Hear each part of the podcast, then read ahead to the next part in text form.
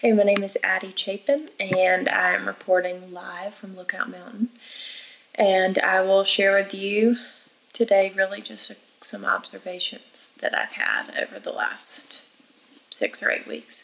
Um, so, my friend Meg and I, we both are mothers of small children, and um, we've been stuck at home for a long time. And she and I go on hikes and walks, and um, mostly to escape those children and to find some peace and quiet. And nature really is where we've always gone to observe and be still and talk about what we see. And if you've got small children or grandchildren or neighbors, um, the real gift, and maybe a curse if you have bad knees, is that you spend a lot of time low to the ground. But I've found that a lot of God's greatest truths are also found low to the ground and at the eye level of a child. So, this past week, we've been talking about the life cycle of a dandelion, which I did not know much about, but we did some reading. Um, and I happen to have a lot in my yard, so I can observe this firsthand. But these little yellow flowers that we all recognize, they just kind of come out of nowhere and take over. And we curse them, we weed them, we mow over them, we spray stuff on them. We do whatever we can to kind of banish these things. Um, they just won't go away. And then uh, suddenly they start to close in on themselves. So these pretty yellow petals, pretty, I know it's a weed, but it, it closes in it literally shelters in place and it loses all of its color and it dies right there. Um, and it makes your yard look pretty bad. And then over the course of a few days, uh, inside this little pod, these willowy, feathery bristles start to develop. And one by one, they sprout into that gumball shaped sphere that we all know.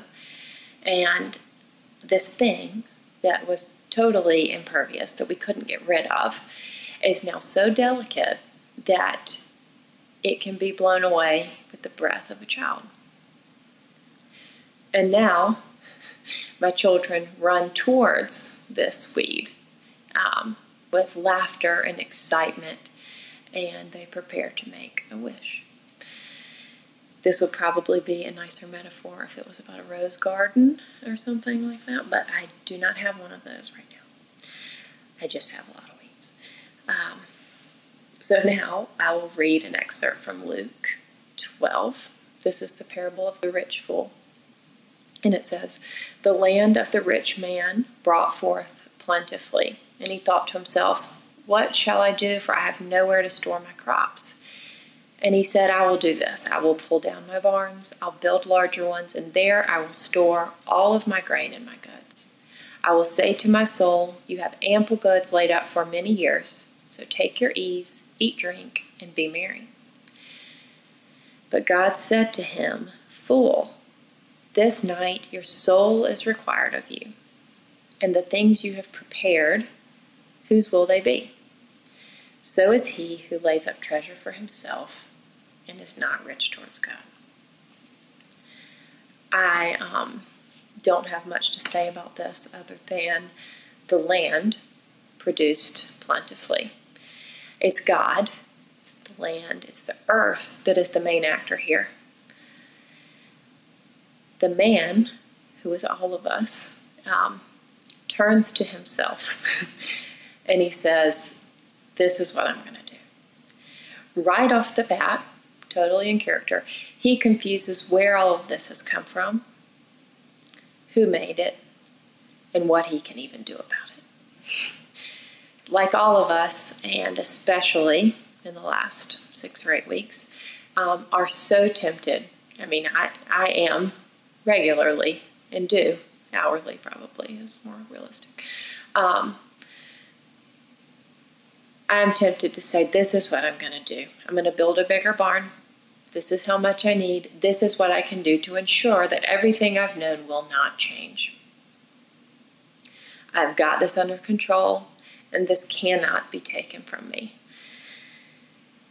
We spend a lot of energy doing that, and we also know that this can change in an instant.